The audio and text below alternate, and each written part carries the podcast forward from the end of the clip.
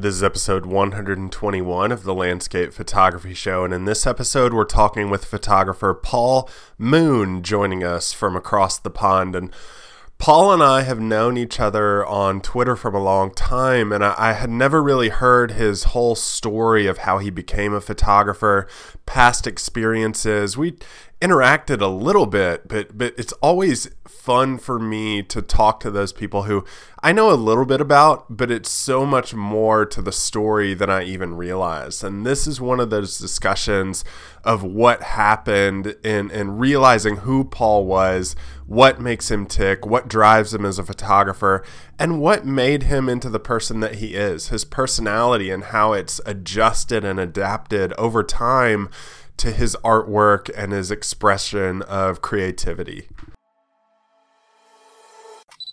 The Landscape Photography Show is a podcast where you can listen to your favorite photographers talk about their journey in photography. It's a place where you can be inspired and also learn how to take better photos. So sit back, relax, and enjoy the show. Hey everybody, we're here with Paul Moon. Paul's joining us today from across the pond. Paul, how are you doing? I'm fine. Uh, how are you, David? I'm good. I'm good. Uh, why don't, if for anybody who's unfamiliar with you uh, and your photography, why don't you fill us in on how you actually got started in photography and what led you to where you are now? Yeah, that's a, it's quite a long journey because I'm I'm not a young man, but yeah, I've um, I've been taking photographs most of my life, to be honest. I, I started when I was about 12 or 13. Uh, uh, my dad had a, an SLR, and, and I managed to, uh, you know, find, you know, get myself into it. Really enjoyed looking at his camera, and he and the and my family encouraged me. Um, bought me an SLR, and I used to just go around just taking pictures, random stuff.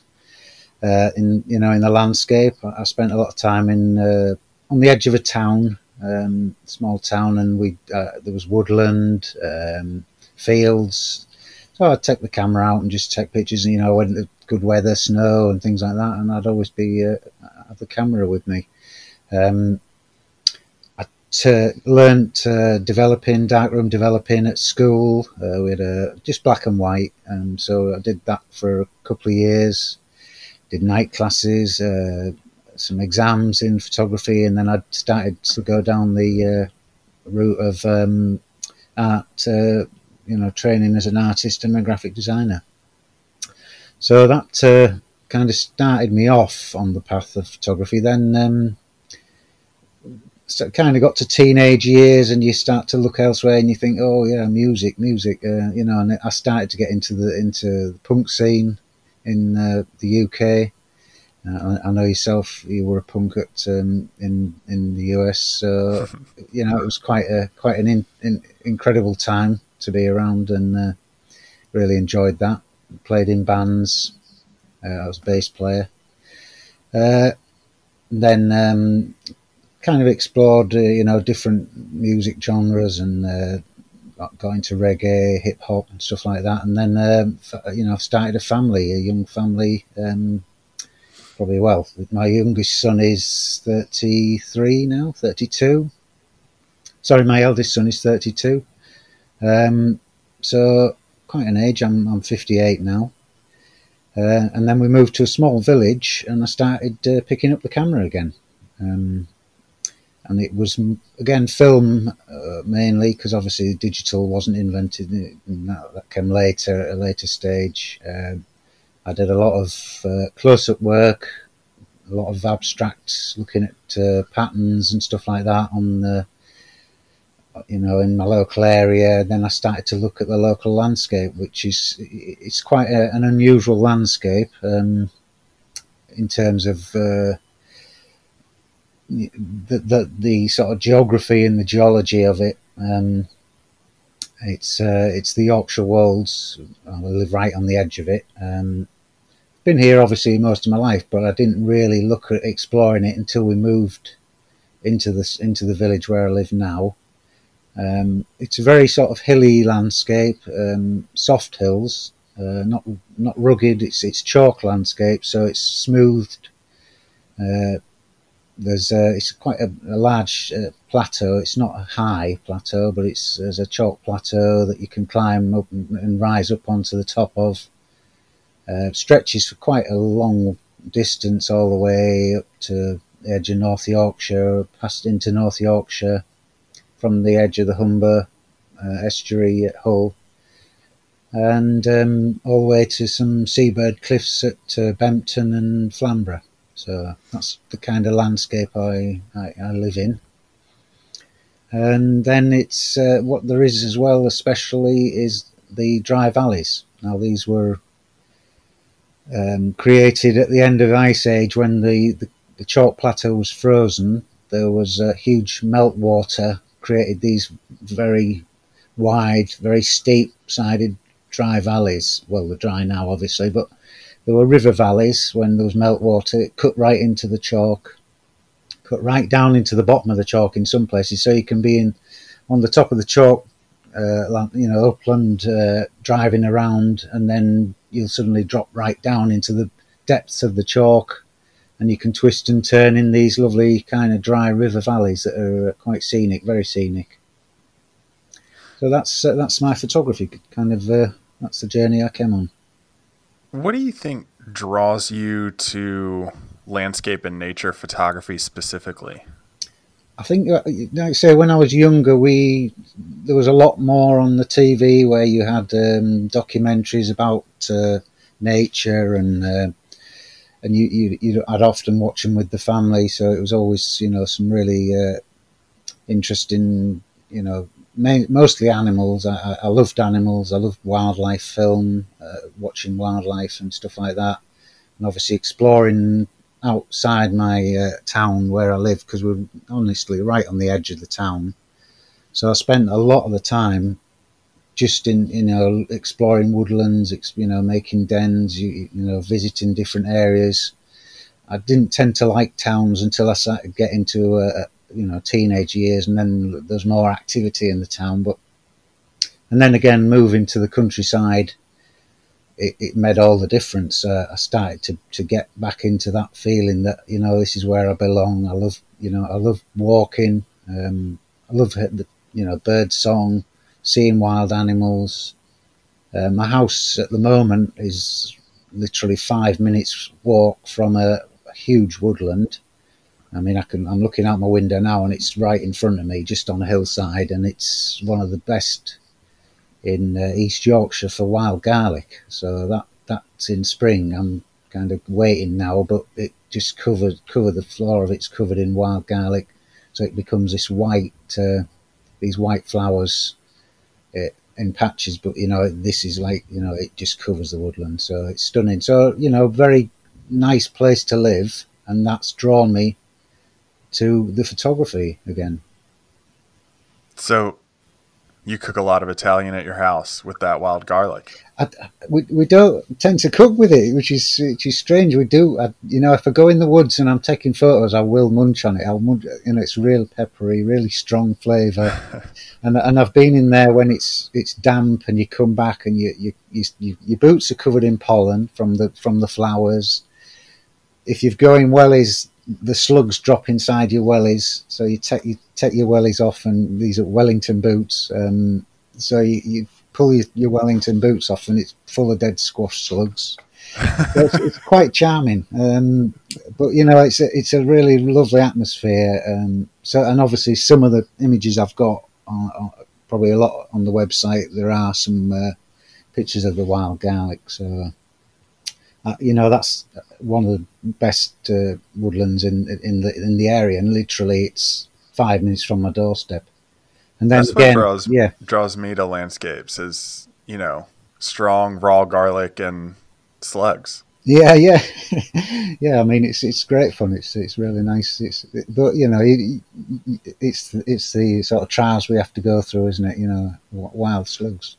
But you know, also in the woodland, we've got um, for the last sort of like fifteen years, we've got uh, red uh, red tail kites. They they fly around and they roost in the woodland. So the red kites, sorry, I don't think they're red tailed, red kites, and they have a colony of probably about hundred. Um, uh, adults, and they sort of go out and breed over the area, and then come back and roost in winter. So any given day, we might see five, ten, and then there's buzzards as well flying over the woodland. So it's it's quite a busy uh, area for, for, for wildlife as well. It's a strange paradox that you have here of your interest uh, going through your journey into photography and, and what led you to where you are now. I mean, punk, the punk scene and nature photography don't really go hand in hand, do they? No, no, no. It, it, it, but you know, when you're when you're a teenager, kind of things turn away from that kind of lifestyle. You? You, you, you, you you discover music, you, you, know, girls, and and kind of your, your testosterone kicks in, and you, you looking at nature's the last thing you want to be doing. It's it's listening to music, going out, enjoying yourself, having having a drink. You know that that type of lifestyle takes over. But I suppose when you start to have a young family, them type of things just you know they they don't mix. So you start to go out for walks with the family. You've got you know we had we had pets, uh, dog. So take the dog for a walk, especially locally around here. We can walk. Uh, there's some really good walks, and kind of that led me to where I was, you know, looking at some of these uh, these valleys because we have some, you know, not far from here, half a mile we used to go sledging in them. They're very steep sides, and you can, uh, you know, in snow, we walk up there and, uh, you know, go and have sledging down these steep sided valleys. Uh, and it kind of got me interested in that type of landscape and, and what was on offer around here. I mean, a lot of photographers tend to go explore in different parts of the countryside, different different areas of the UK, especially around you know where when you read about them and they'll go up to Scotland and over to the Lake District and, and North Yorkshire is good for, and East and West Yorkshire, um, Cornwall, all these places, uh, you know, fascinated me. But I tended to find that my own landscape was where I was more connected, and you get that kind of uh, feeling that you you belong there, and, and I and I felt, you know, something was calling me to, to go and explore this this area um, because I didn't see anybody else doing it. It was it was uh, strange because um, it's a stunning area. Some of the some of the valley systems, I mean, some of them are literally probably ten miles of twisting valleys, and you can see them on Google Maps. They're like there's a lot of uh, tr- tributary dales of each, you know, and they get wider and wider. It's just like river valleys, you know, very, um, ex- you know, they, they, spread out like fingers across the Wolds um, and cut right down deep into the Wold. So, you, and not many people explored them, and I, I sort of decided these were the areas I wanted to go and take photos, and I spent a lot of time just exploring them, trying to do my best, and trying to find a way of photographing them. Why do you think it is that that we're attracted or feel more relaxed in those areas that are close by us?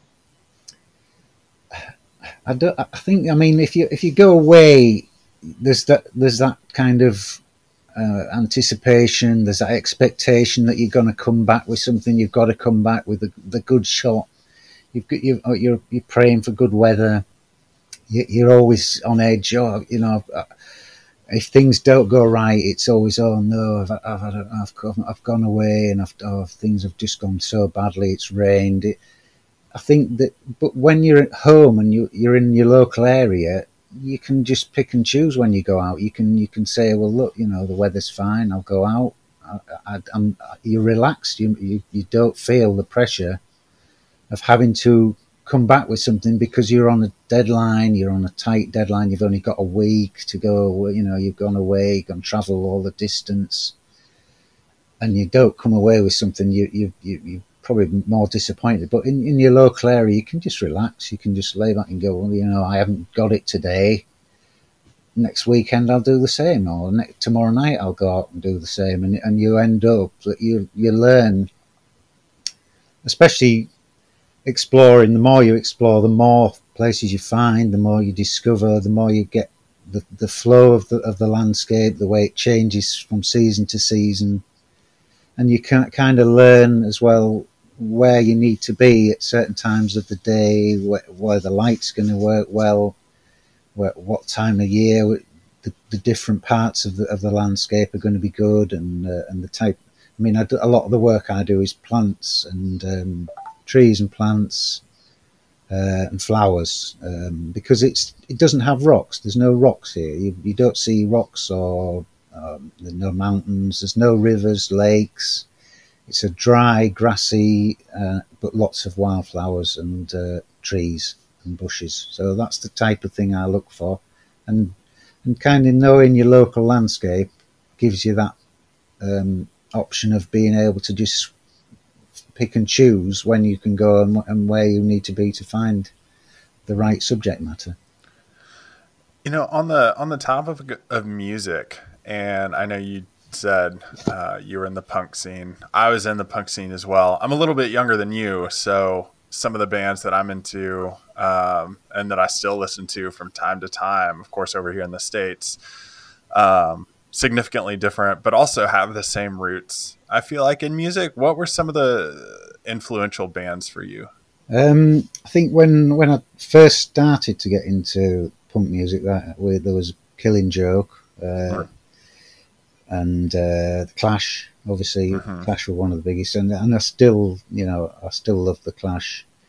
There were some quite hardcore punk bands. Um, uh, there was a kind of uh, anarcho punk scene in the UK. It was very um, quite aggressive. Aggressive. Uh, you know, we we had Margaret Thatcher in power. Lots of people had no love for her. She was destroying the kind of uh, social networks, destroying the the the, um, the public industries, uh, and that kind of led people to get kind of that aggressive stance and uh, some some really powerful music. Um, I don't tend to listen to the punk as much as I used to. Uh, I used to like the Damned, and obviously in, in bands like Dead Kennedys in the uh, in the US as well. They were they were very important to me. I, I, really loved it.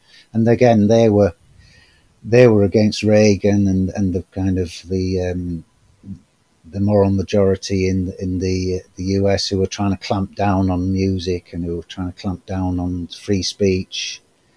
So there's all that kind of thing. It, it was it was very much a kind of anarchist uh, philosophy. Um, lots of bands that I used to follow were, um, you know, against uh, hunting or against uh, meat, uh, uh, vegan, you know, vegetarian, against uh, cruelty, um, experimentation on animals, that type of thing. It was very, you know, there was a lot of hardcore um, and quite, uh,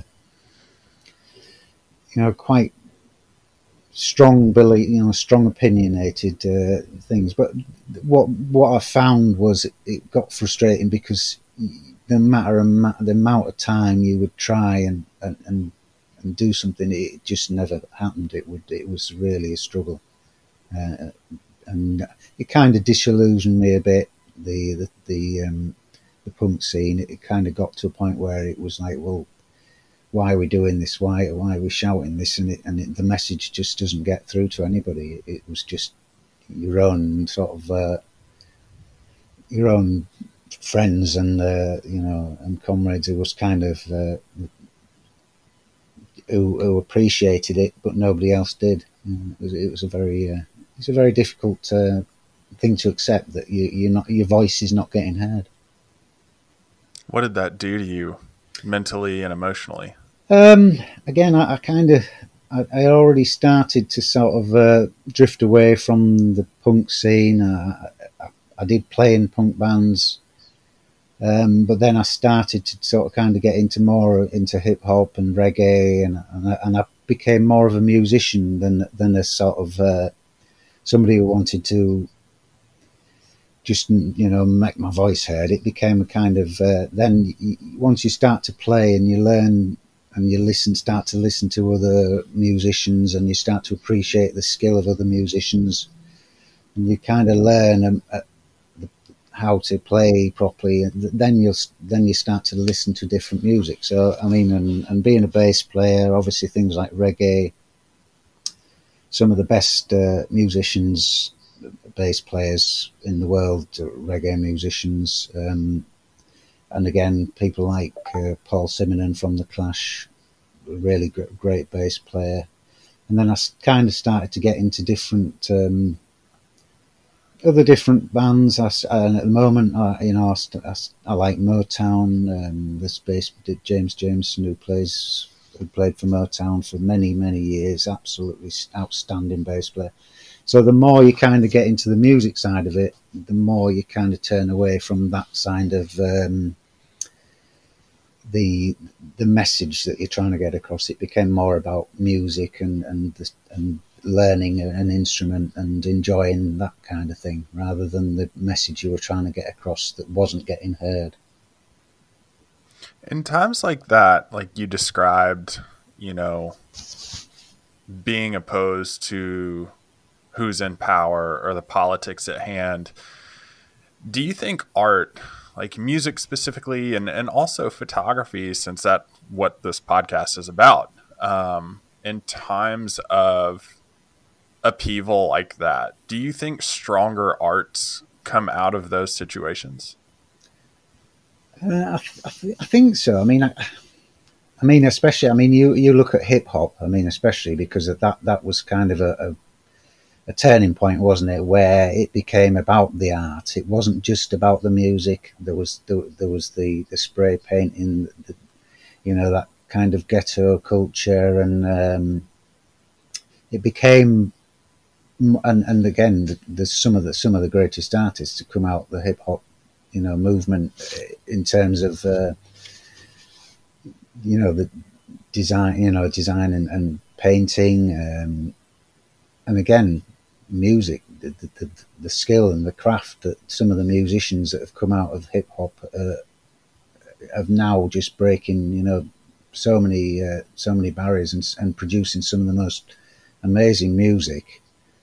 Um, so I think there is kind of a there is a there is always that um, where you know oppression kind of breeds something that makes people want to uh, you know try and be more creative. I, th- I, think that's I think you're right. You know, it can kind of lift people that you know they're oppressed what else are they going to do? You know, so music and art become a kind of vehicle to lift their spirits. I think, yeah, I think you're right with that with that kind of thing. Yeah, definitely.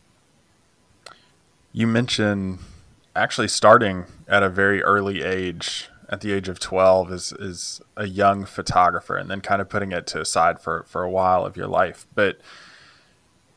When you think about yourself as that 12 year old, uh, do you think they'd be proud of who you are now as a photographer?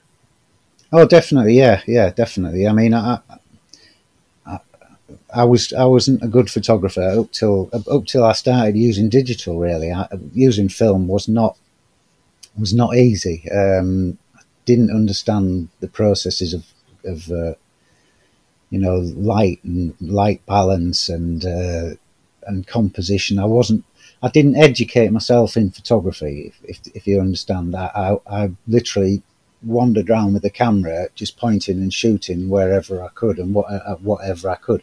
I didn't read books. I didn't see any other photographers or meet any other photographers. It was literally just me and a camera doing what I thought was right. Um, I did kind of when I came back and when I moved to the village and I started doing stuff for myself with with the film. I kind of got it back into it, and I kind of started doing stuff that I, I felt was creative, and I felt was was something that um, I enjoyed doing. Whether it was outstanding, I, I, look back at it and I think, mm, dear, you know, and, and, there's some cringing going on. Uh, some of the exposures were always a bit out, or the uh, or the framing was a bit, uh, you know, wayward. But I kind of uh, had had that idea that, that you know the landscape was there, and it, and it was only when I started using digital that I started to see other photographers and started to read about other photographers, um, picked up books and started to see what other photographers were pro- producing.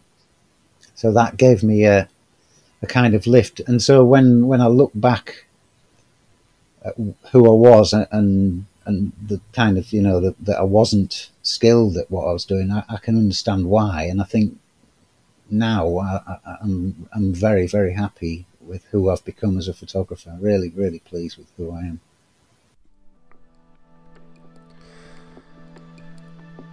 You know, people who want a podcast but work remotely like photographers, that can be really challenging, but it doesn't have to be. Zencastr's all in one web based solution makes the process quick and painless, and honestly, the way it should be. If you know me, I love quality in my podcast, and Zencastr provides crystal clear sound and gorgeous HD video.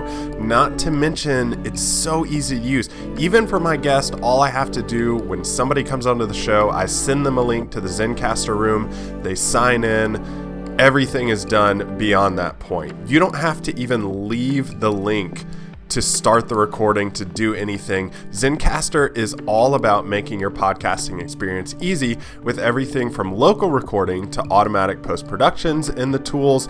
You don't even have to leave your browser to get one episode done. I want you to have the exact same experience that I did for all of my podcasting and content needs. If you go to zencastr.com slash pricing and enter the promo code The Landscape Photography Show, you'll get 30% off of your first three months. That's Z-E-N-C-A-S-T-R dot com slash pricing and enter the promo code The Landscape Photography Show for 30% off. Again, your story deserves to be heard. Start your podcasting with Zencastr. How would you describe yourself as a photographer? Well, I'm not. I'm not a creative. I'm not a creative photographer. I don't. I don't use black and white. I don't use. Um, I try and avoid Photoshop as much as possible. I don't do stitching or all them all them creative aspects of photography. I'm literally somebody who, who sees something in the landscape and wants to record that as close and as, as accurately as I possibly can. Now it doesn't mean I'm not looking at the composition and and, and using the shapes and, and the, the way the landscape is, and looking at colour and looking at light. I do use all them them the, the things that are available to me, but I don't I don't regard myself as a creative photographer in that sense of the word. That's interesting. Why why do you think that is? I don't I don't know because, like I say, there's lots of photographers who, whose work I admire, who do you know amazing stuff with Photoshop, who do amazing stuff with their cameras. That, you know, some of the uh, intentional camera movement, or they do uh, I mean, drone photography, I, I, I, wouldn't even want to start. I d- I wouldn't know what to do. I, I, just literally, I'm, I'm happy just taking photographs of, of a subject um, and making it look as close and as natural as possible. Now, I, kind of, when, when I started looking at digital photography and I started looking at some of the photographers whose work I admired, it was all the, the kind of um, people who did very similar stuff to do to what I do now, uh, and I, I, didn't go looking elsewhere. I didn't find that I wanted to. Oh no, I don't like this style of photography. I want to go and do black and white, or I want to go and do this intentional movement. All I felt like wanting to do was this type of photography that I do, that which is the very sort of kind of documentary um, nature photography. Um, the people I've kind of admired. Um, there's uh, Eliot Porter. Um, he's you know that was from the Sierra Club. Um, I mean Ansel Adams again, but again that's black and white. It's this the, the framing and the and the com- compositions are, are, fantastic, and the way he uses light and shade. Uh, people like Joe Cornish in this country, um, Peter Dombrovskis, uh, Charles Cramer, there's a few landscape photographers who whose work, and Paul Wakefield as well. If you look at Paul Wakefield's work, they're the type of photographers who I kind of align with. Very natural looking, very you know. There's no real kind of. It's all about the subject. So to me, the subject is is more important than the camera, if that makes sense. Absolutely. What What do you feel that the woodlands around your home give you as subject? Um, again, that that you know, I'm, I'm the flowers, I guess, the flowers and, and woodland and and uh, autumn in woodland is always good. Um, I, I, I, you know, I, I, have grown up in woodlands, so I kind of when I was twelve and thirteen, I was out in woodlands. I, I, I lived, uh, you know, again just up the road from me there was a woodland, so I, I used to go and explore the woodland quite a lot. Um, I used to go looking for birds' nests and things like that, which was not the uh, not the done thing, um, but and fungi. Uh, I love stuff like fungi, and and and kind of find that woodlands there's you know you've obviously the, the trees are the main subject, but you've also got that understory where you've got flowers, plants that are growing there that are sometimes quite rare plants in some of the woodlands. We get orchids and um, different, different, you know, and mosses, ferns. I love ferns, anything like that. So woodlands always draw me in, uh, and I, and I guess a lot of people are drawn by woodlands. They, they do feel you feel comfortable in a woodland, don't you? It's it's kind of uh, the seclusion and the and the peace that you get from a woodland is is always really nice. Um, and I'm not you know, I, I know there's photographers who love standing uh, on the edge of a windswept coast and just getting battered and trying to, you know, and they love that type of weather. I, am not. That's not me. I'm, I'm, you know, I'm happy in a kind of uh, soft landscape where it's, you know, there's, it's not, there's not huge drama. You know, I'm not, uh, I'm not that kind of person. I like the soft uh, aspects of the landscape and, and the sort of delicate side of the landscape. Does that match your personality? Hmm. Good question. Um, it does now. I tended to be a bit more, uh, you know, uh, obviously years ago I was I was uh, with when the Harvey Young family had three three children, so I was always busy. I was always very active, trying to do things, trying to you know, always trying to find a way of supporting them. And uh, now I've mellowed very much so. So I'm, I'm kind of happy just uh, being being a rambler. I'm not. I'm not kind of.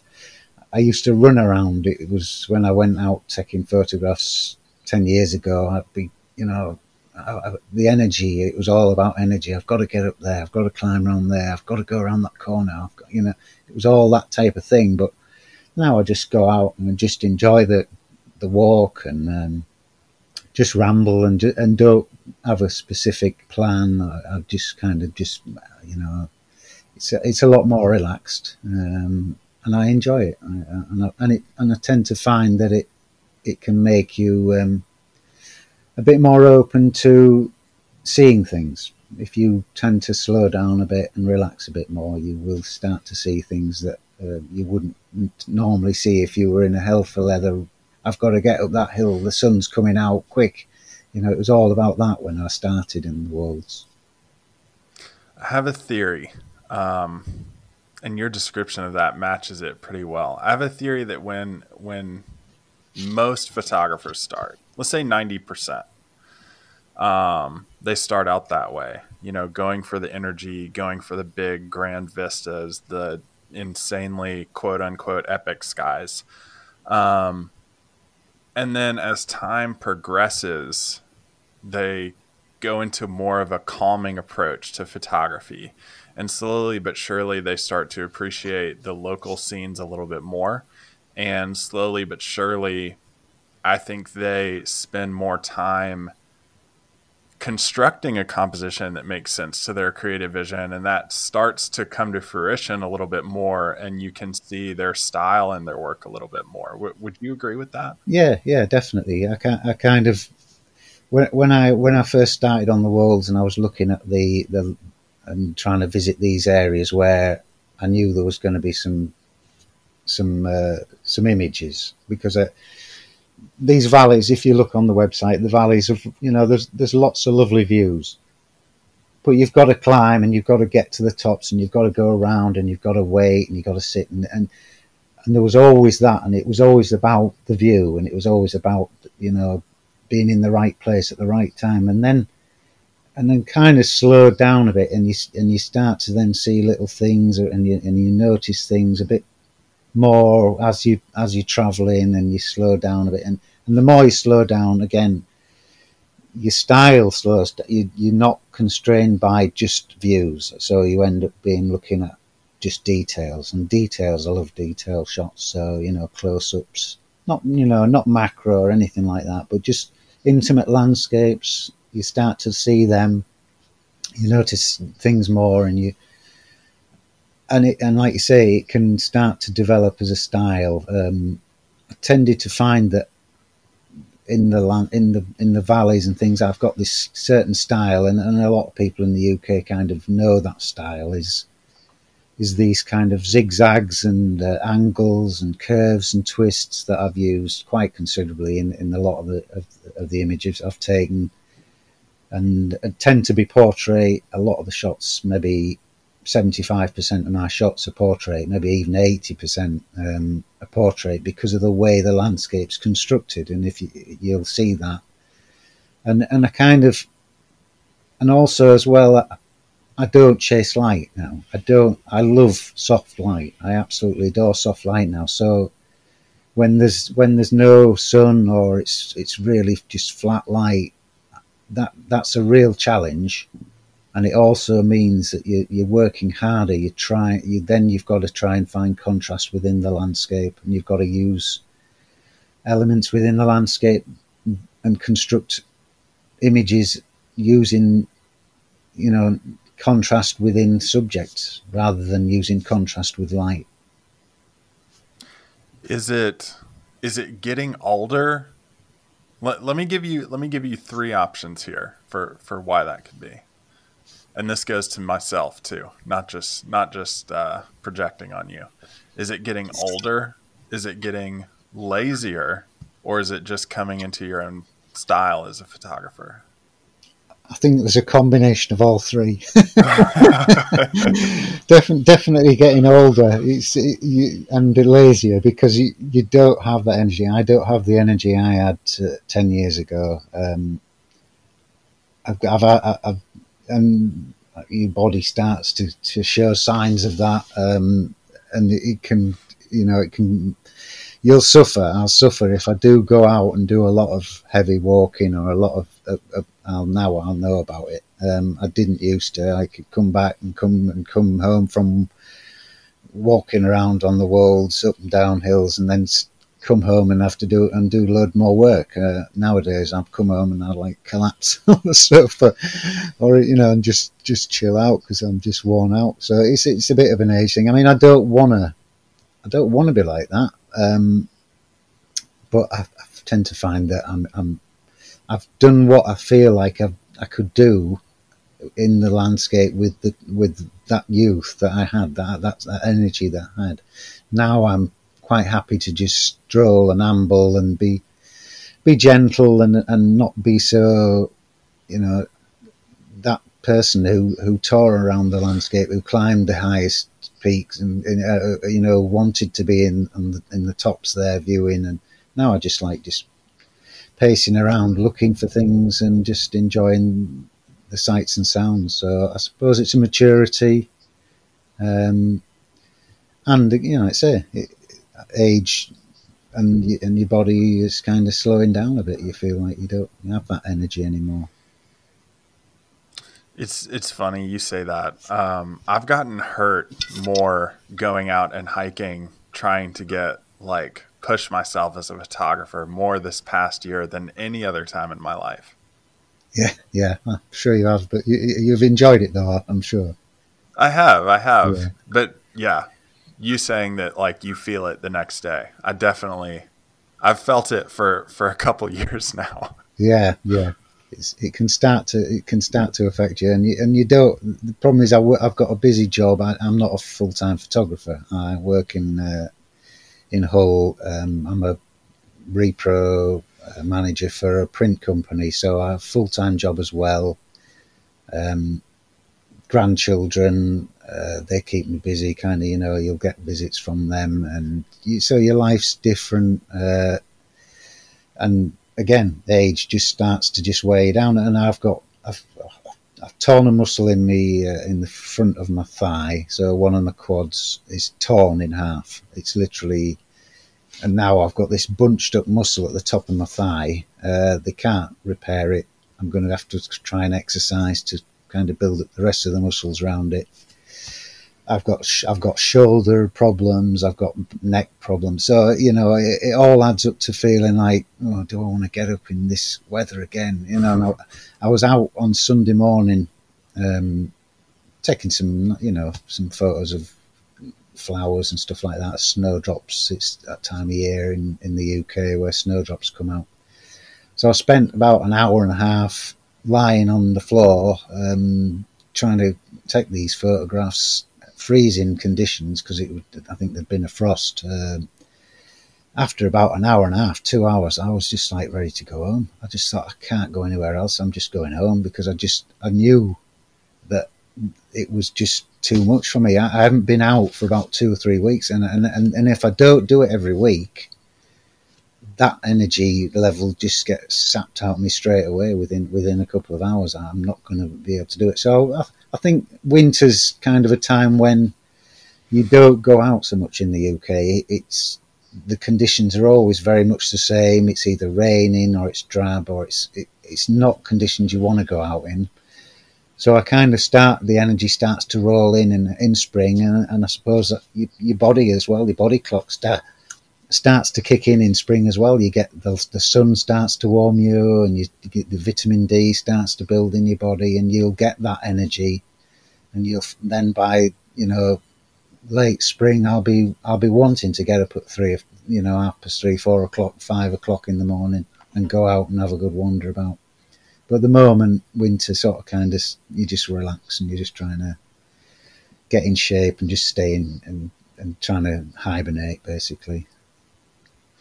How do you know for yourself? How do you know when you see a great photo?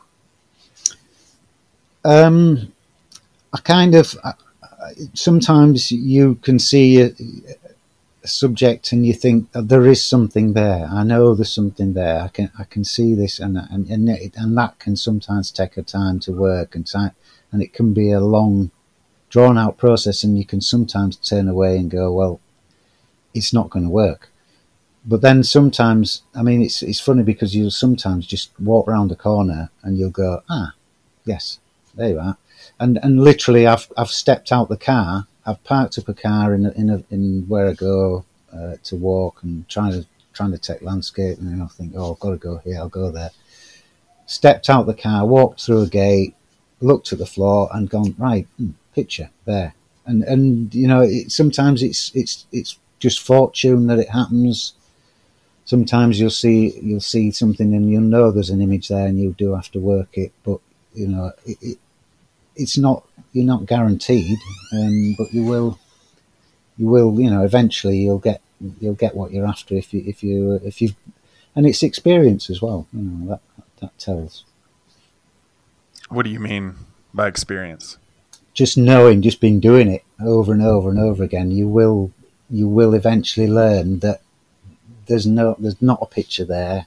I can walk away from that knowing that there isn't a picture really there. It's just your mind's trying to create one, but you know full well that you're going to struggle. I, I don't tend to. I'm not one who uses sky and, and who uses grad filters. I don't use a grad filter, so I, I struggle when there's when the sun sets, um, when there's you know that and dawn. I don't use, so I avoid that kind of image. So you won't see, you know, these. Um, there's maybe one, two images where I've used the sky and the foreground and the foreground.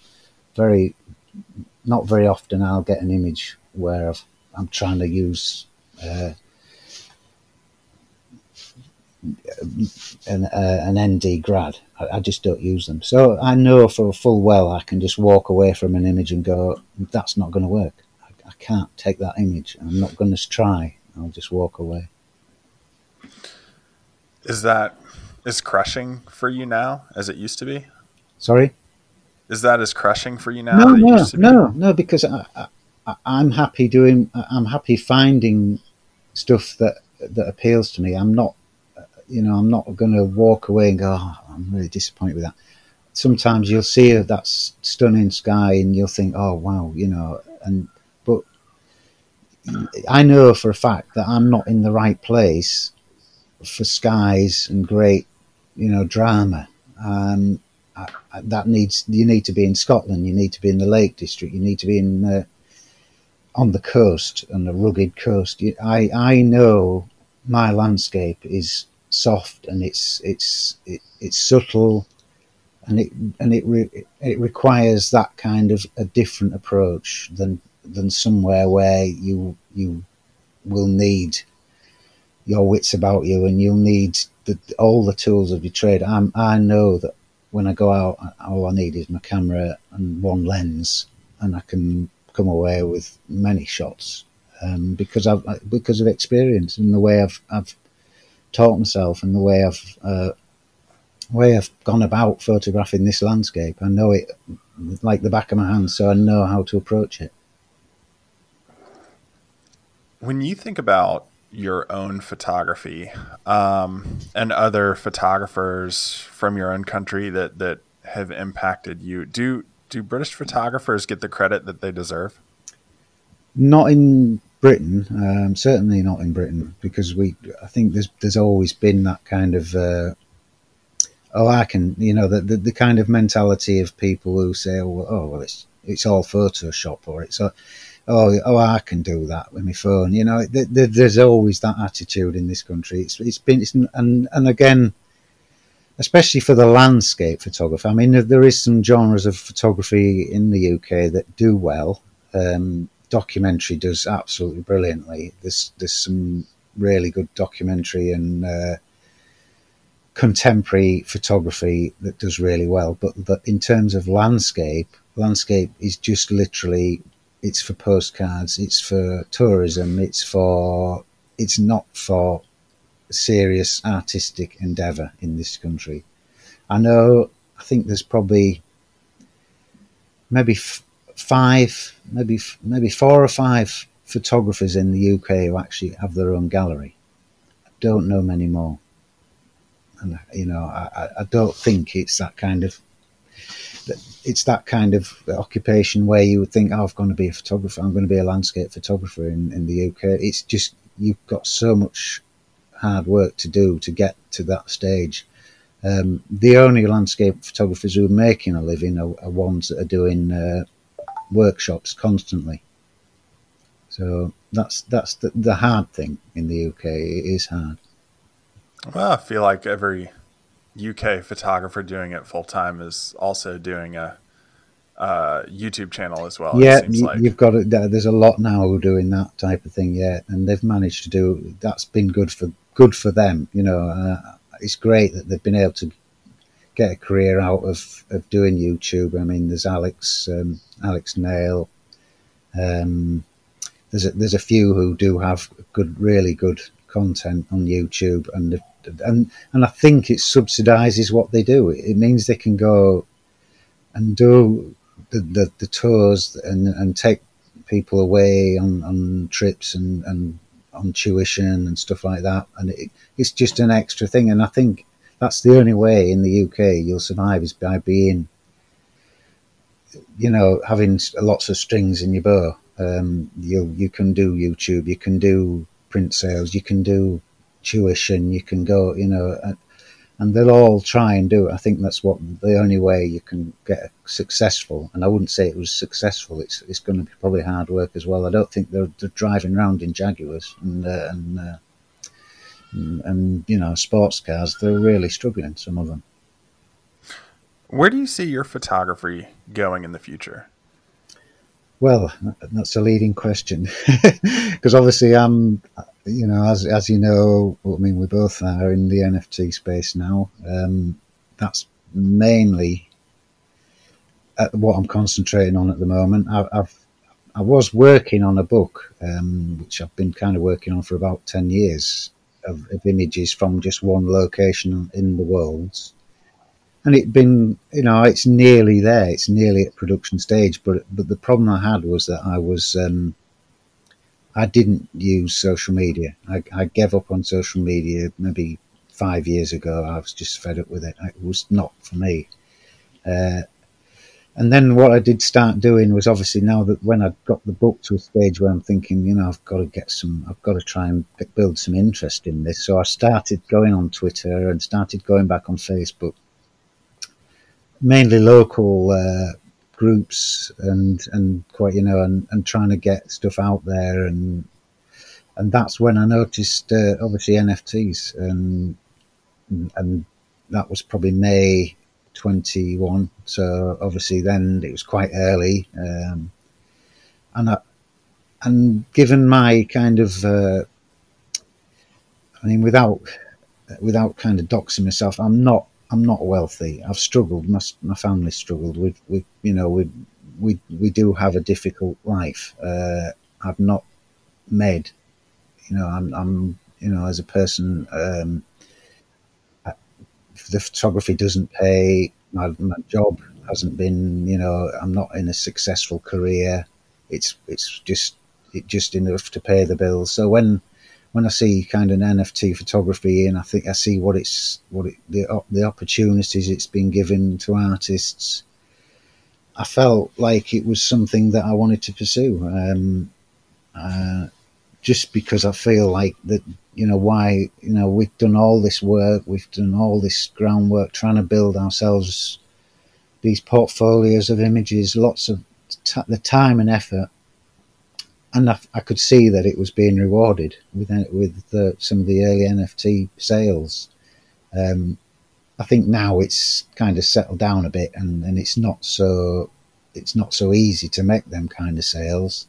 It's a hard graft. Um, but it's enjoyable at the same time. You know, you, you, and the the amount of new photographers and the people I've met and uh, you know and spoken to and made friends with online is has been phenomenal. Um, so that's kind of where I'm going now. Uh, I'm not. I'm not too worried about my photography. I'm not kind of going, no, I need to go and do this. I need to go and do it. I'm looking more at what I've got how I can use what I've got and how I can kind of bring bring you know extra utility to what I have already done. How how can I make that work for me in in in NFTs and hopefully and, and eventually hopefully the book as well. I want to do the book, um, and that's where I want the future to be in that kind of that side of things, and, and leave a leave a legacy because I you know I want something for my family to have something that that's helping to support them as well.